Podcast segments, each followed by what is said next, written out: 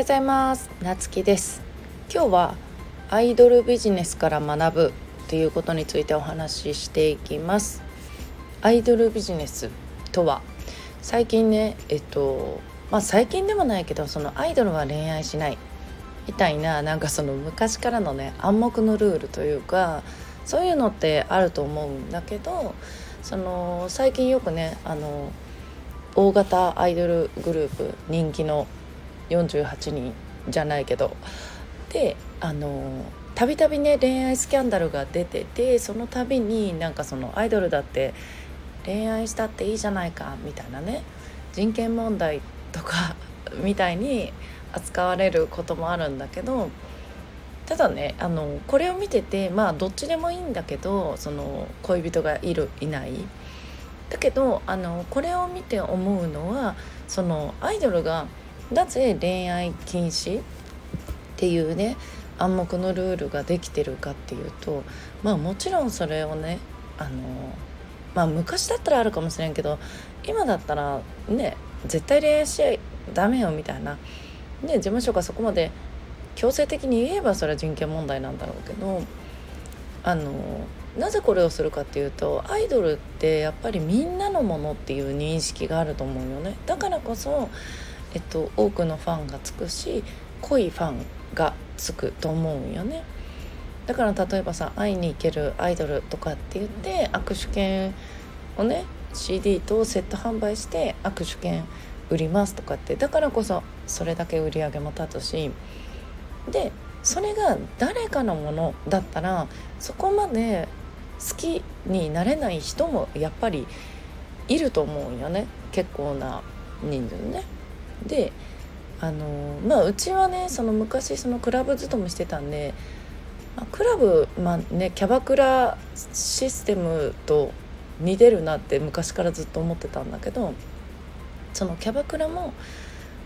何て言うんだろうあの彼氏ねいるなんて言っちゃダメだよダメだよっていうかまあそれも暗黙のルールよね。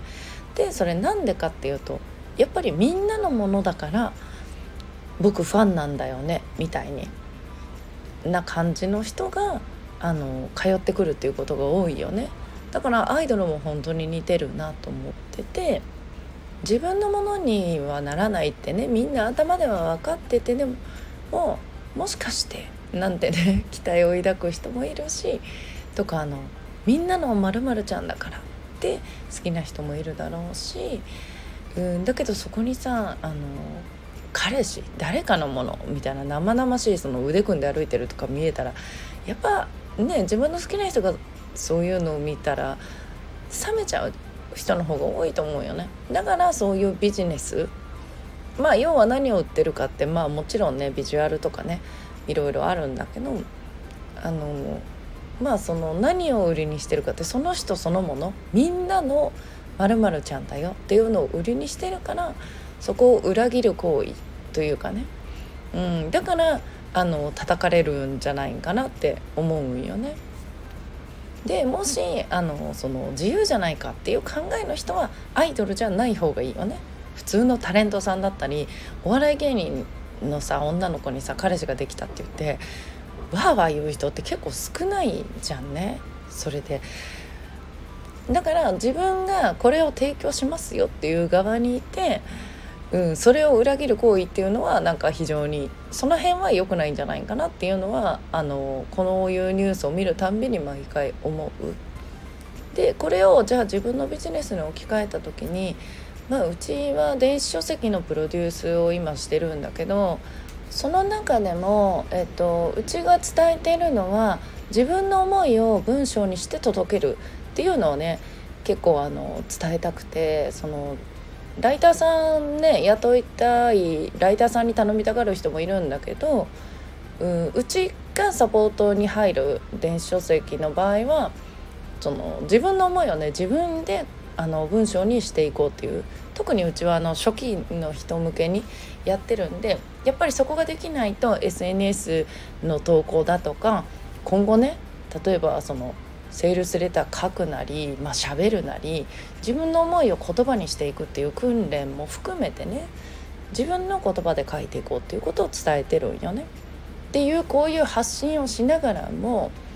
にもかかわらず実は私ライターさん雇ってますみたいな SNS も全部代行ですみたいなねっていう あのみたいなもんだよねそれってえどういうことですか？言ってること違いませんか？みたいなその裏切る行為だと思うよね。でまあこういうのっていやいやそれはないだろうってこうやって聞いたら思うかもしれないんだけど意外に多いよね。うん、うちあの知ってるだけでも結構ね何人か「えあのこうやって言ってましたよね」みたいな。だけどあの実際は違うみたいなその自分が普段まあ、言ってる発信だとかその提供してるサービスだとかは何なのかっていうな何を売りにしてるかっていうところでその売りにしてるものを裏切る行為っていうのが一番良くないし信頼を失う、うん、っていうことをね思ったんでちょっとねかけ離れたように思えて実は近いんだよっていうことで今日はアイドルビジネスから学ぶということについてねお話してみました。ということで皆さん今日も素敵な一日をお過ごしください。またお会いしましょう。